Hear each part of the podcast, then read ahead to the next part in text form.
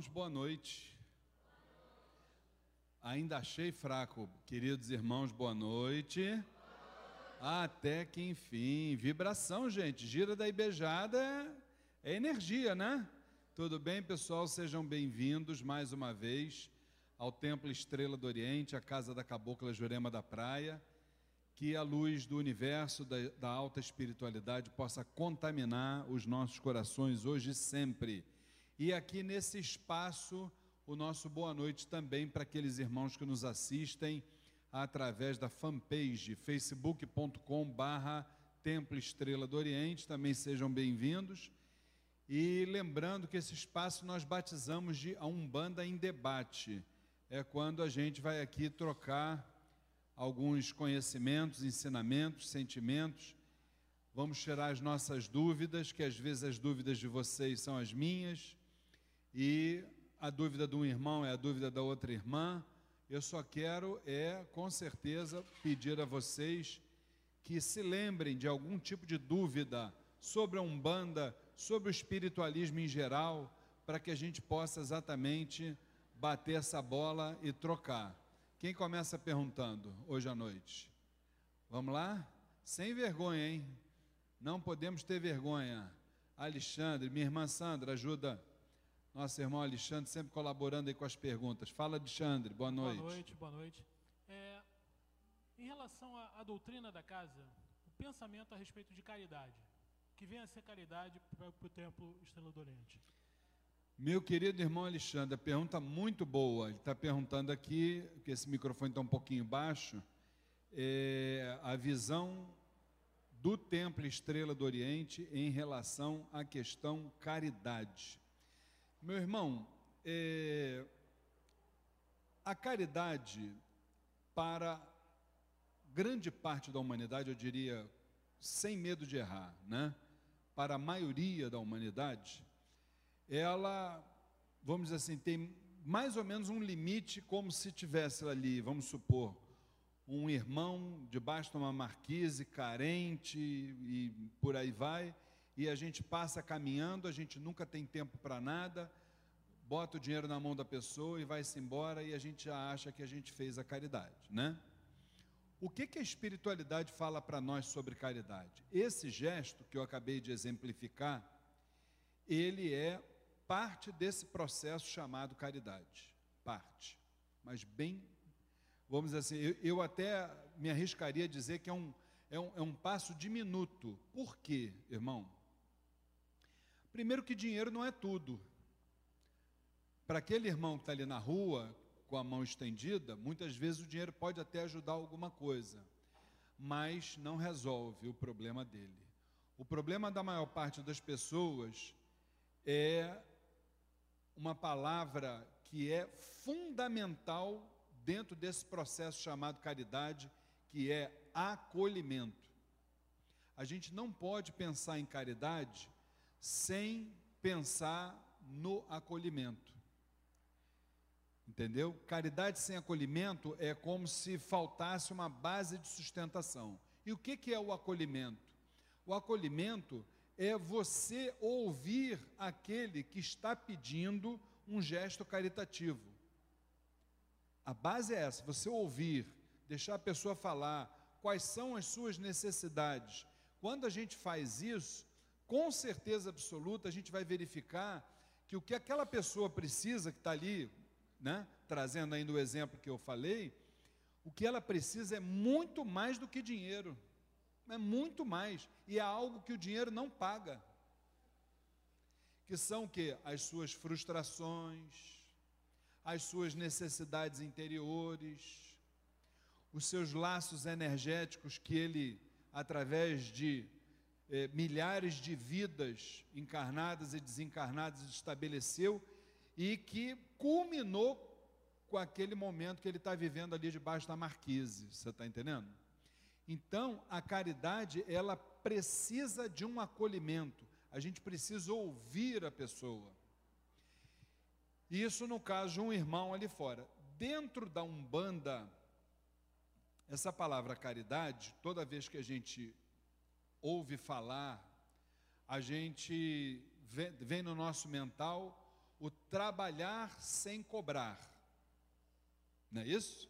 Primeira coisa que a gente que a gente ouve falar dentro da Umbanda seria o trabalhar sem cobrar. Pois olha, eu vou falar uma coisa para você. Toda instituição, isso já se vão aí sem falsa modéstia, que eu acho que nós estamos estamos em casa, estamos em família, né? Não há necessidade dessa modéstia.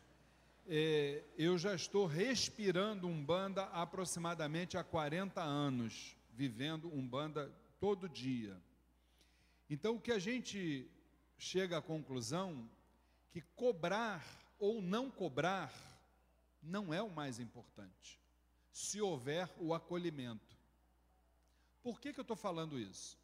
Estou falando isso porque eu conheço, diferentemente aqui do Templo Estrela do Oriente, onde nós não cobramos pelas consultas, pelos trabalhos que aqui são feitos, pelas orientações, e, e vou parar por aí para não precisar entrar no, nos detalhes de quantas vezes a gente de madrugada em casa sai de casa para ir atender um filho, mas um filho como se fosse um filho biológico, que a gente larga a nossa casa e vai atender o filho biológico, como a gente vai atender um filho espiritual, entre outras coisas, né? Mas é, eu conheço irmãos zeladores de casas, dirigentes de casas, que cobram por todos os seus atendimentos. Só que são pessoas que eu, com certeza, pelo trabalho que eu conheço deles, eu posso dizer que, mesmo cobrando, eles estão praticando uma caridade maravilhosa.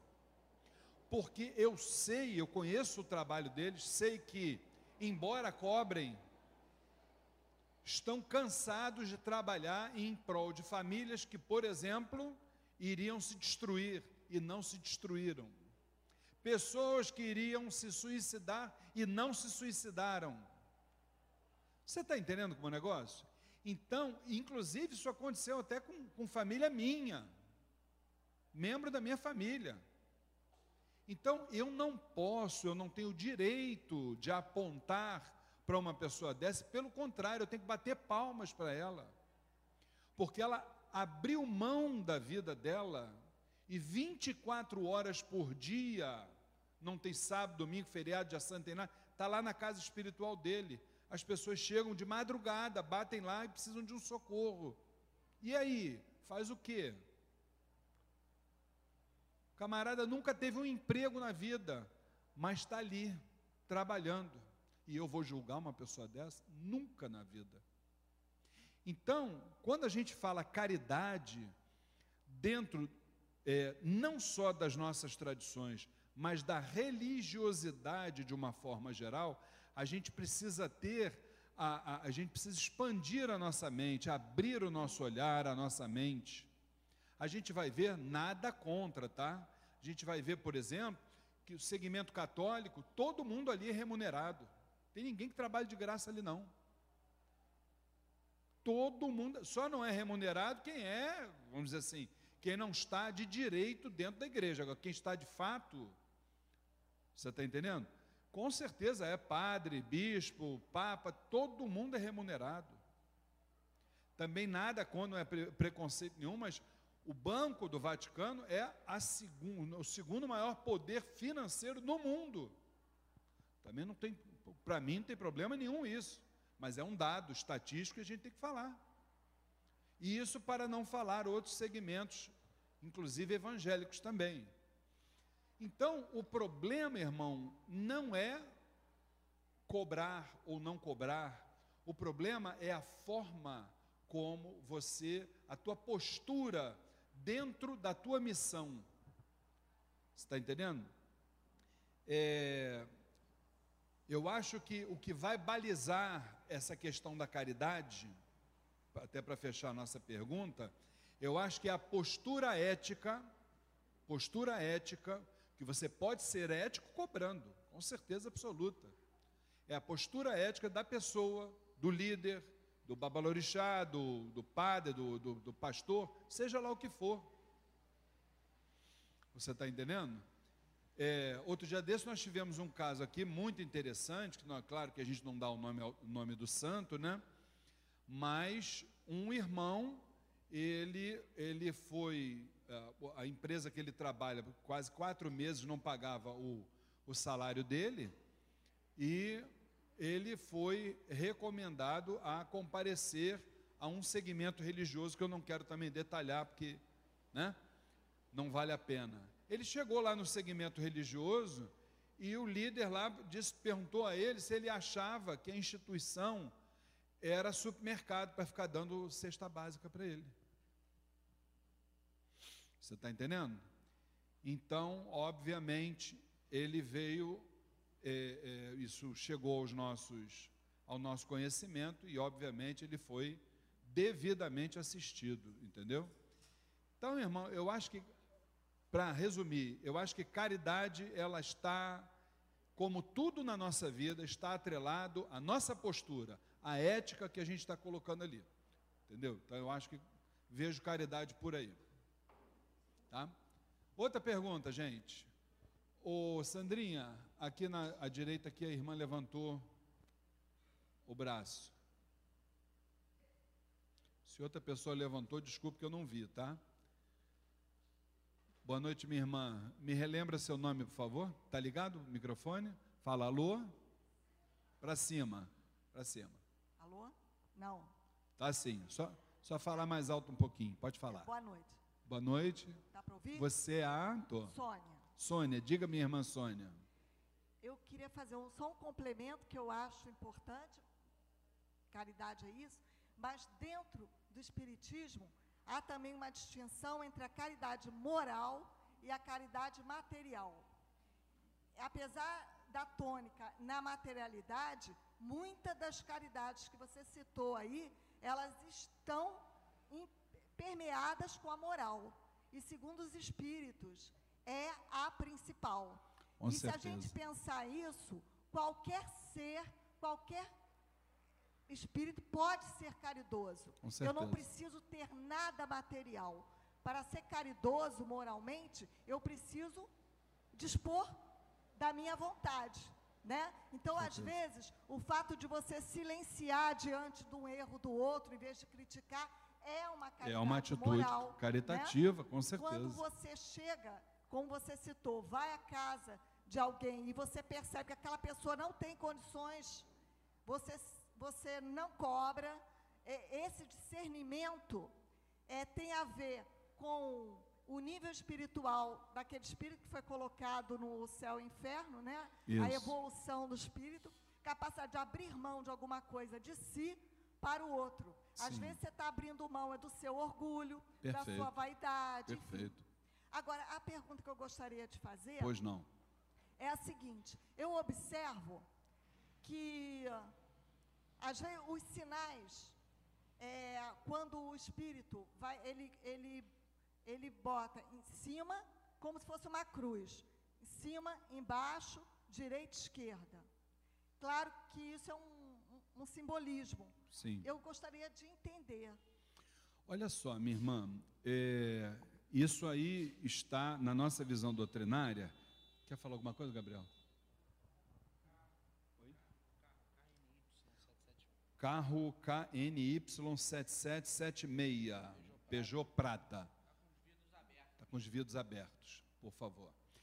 Olha só, minha irmã, é, essa sua pergunta, ela nos remete a um, a um estudo que nós, nós proporcionamos aqui no curso Umbanda Sem Fronteiras, ligado à geometria espiritual. O que é a geometria espiritual? É a geometria do universo. Tudo funciona energeticamente através de símbolos geométricos, né? É ali onde todos os planos, todos os reinos, todas as raças, todas as formas de vida dos, do- dos cinco, das cinco formas de magnetismo, é ali onde essas formas estão é, interligadas, né? E a geometria espiritual, a, a cruz, que é o que você está falando, é o símbolo, um dos símbolos mais antigos de que a humanidade tem conhecimento, né? É, e o trabalho espiritual em cima da cruz, ele, ele é um trabalho desenvolvido a partir da falange de Exu, e que nos mostra quando o, as duas, a, a linha vertical com a linha horizontal se encontram, ou seja, o encontro do sagrado né, com o plano terreno, ali os espíritos dizem que aquilo ali é o centro indiferenciado da vibração. Ou seja, é como se fosse o elemento terra por onde surgem as vibrações, no, no momento que se encontram essas duas linhas, né? A partir dali, nós temos quatro realidades, que são os quatro elementos. A primeira forma de energia saindo para o leste, que é em cima da cruz.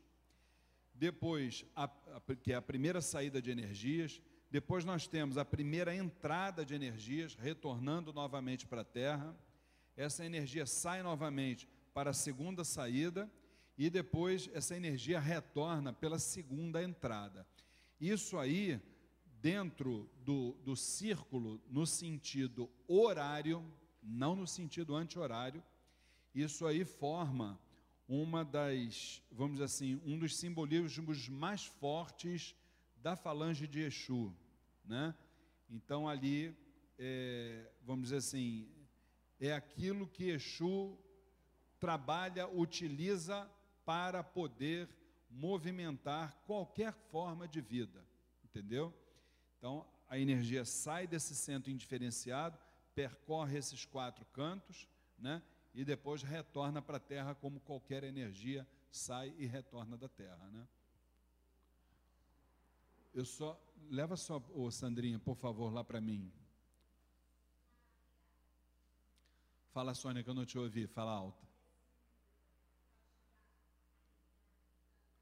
Pode falar. Uhum.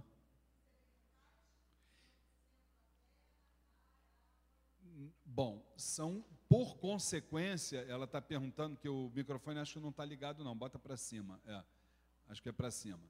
É, por consequência, a gente pode atrelar aos elementais. Porque se você pegar cada um, se você pegar cada um dos, dos, dos, dos elementos, né? se você pegar cada um dos elementos, a água você vai pegar as ondinas, o fogo você vai pegar os silfos e por aí vai eles têm relação, com certeza. Mas são as, os quatro elementais ali, só que a energia ela sai do centro da Terra, saindo primeiro para o leste, entendeu? Como primeira saída de vibração, depois primeira entrada. Isso dentro do curso Umbanda Sem Fronteiras a gente detalha um pouquinho mais. Isso aí é geometria espiritual. E até através da cruz, que nós dirigentes também por que, que a gente é obrigado a entrar em geometria espiritual? Que é através do simbolismo da cruz que a gente consegue também identificar a vibração originária de cada uma das entidades. Porque, assim como nós temos a nossa carteira de identidade, eu sou filho de fulano e de fulana, né? A entidade, é, o caboclo, o preto velho, seja lá quem for, ele também tem uma vibração originária que é um orixá. Isso é representado no ponto riscado, quando a gente tem a autenticidade ali, entendeu? Então, é, a cruz ela também tem essa propriedade, que a partir desse ponto riscado, a gente enxerga de que forma a entidade riscou e a gente ali pode pegar realmente se o que a entidade está dizendo para nós confere com o original. É mais ou menos o estudo por aí. Obrigada. Tá bom? Nada. É, ainda temos mais, mais um tempinho para uma pergunta. Mais alguém? Perguntas boas hoje. vamos lá, gente, sem vergonha. Gente, vocês estão passando aqui em frente da câmera. Cuidado que está tá transmitindo aqui. Vamos lá. Perguntas. Boa noite, Pai Luiz.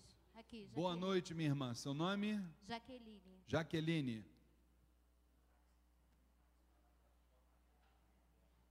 Táxi com porta-mala aberto. É de alguém aqui? Não? Já está há um tempo lá um táxi com porta-malas aberto. Desculpe, minha irmã, pode falar. Repete seu nome. Boa noite, Jaqueline. Oi, Jaqueline. Qual é a dúvida? É, eu gostaria de saber se, assim, dentro de um terreiro, É, duas pessoas podem ter a mesma entidade. Olha, não só duas pessoas, como duas mil pessoas pode ter a mesma entidade, entendeu? Porque o que acontece? É, a gente defende aqui uma tese, a nossa visão doutrinária. Primeiro, nós não trabalhamos com entidades, nós trabalhamos com falanges. Tá certo? É bem diferente. Vamos supor, hoje eu vou estar ali trabalhando, se Deus permitir, com o Pedrinho da Pedreira.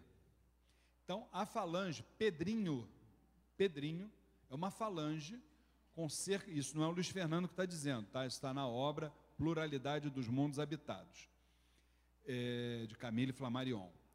É, a falange Pedrinho é composta por cerca de 400 mil espíritos atuando em multiplicidade e em convergência, e em desdobramento também, entendeu?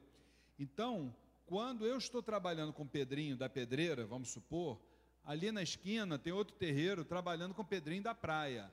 Ali na outra esquina tem outro terreiro trabalhando também com Pedrinho, e por aí vai.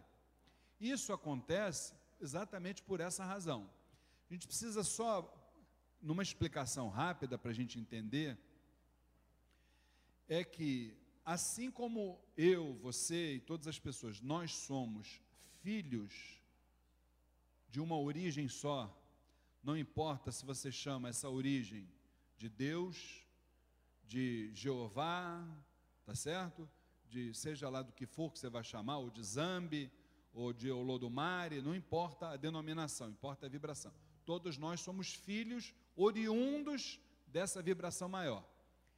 As falanges, as entidades, né, também são desdobramentos de vibração que lá quando começou, quando começou começaram os universos, né? O que que Papai do Céu fez? Ele pegou as forças e colocou cada uma no habitat que a gente conhece, ou seja, a praia, a energia denominou-se Iemanjá. Lá na pedreira botou uma outra energia lá que se denominou chamar Xangô, e assim sucessivamente. Esses senhores de todos os planos, nós conhecemos como orixás, esses orixás, eles se desdobram.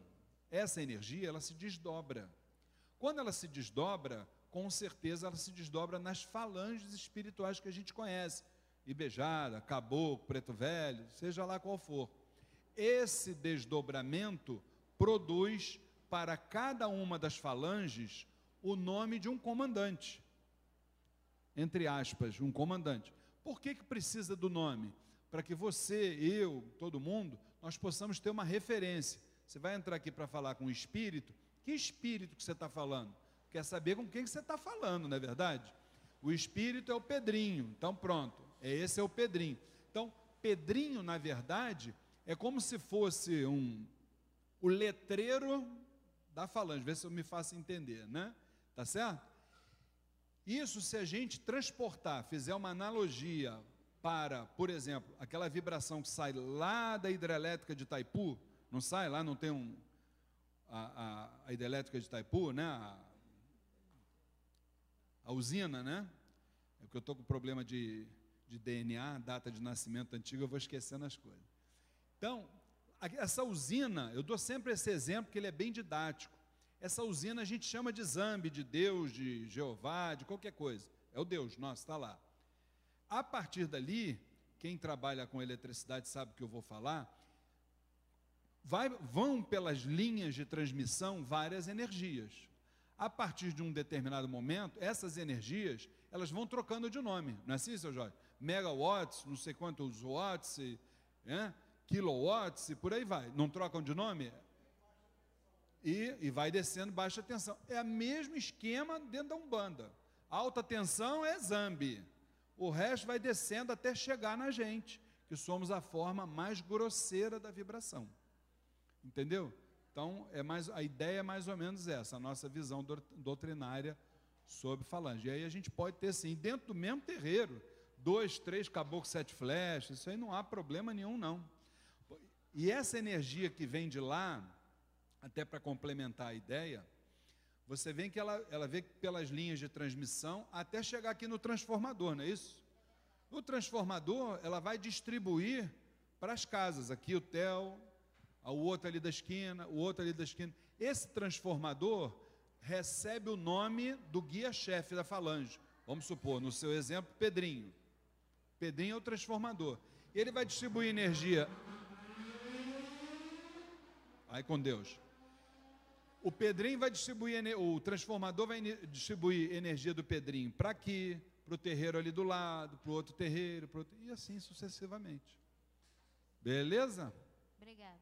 Gente, quem quiser, já estourou nosso tempo, isso tudo a gente fala no curso Umbanda Sem Fronteiras. Na quinta-feira passada, nós começamos a vigésima turma, acontece todas as quintas-feiras, de 8 às 10 da noite por um período de cinco meses, ao final dos quais os alunos recebem um certificado de participação e, se não estiverem atrelados a qualquer princípio religioso ou filosófico, vão poder pleitear o ingresso no quadro de médiuns da nossa casa. Então, aqueles que quiserem maiores informações ainda pode participar do curso até o terceiro módulo. Nós estamos aceitando ainda os irmãos que depois vão pegar o que perderam Vamos pegar na gravação que a gente já fez, tá bom? Então fiquem à vontade. Maiores informações lá na nossa secretaria, tá bom? Aos irmãos que em casa estão nos assistindo, o nosso abraço até a próxima segunda-feira, se Oxalá assim o permitir.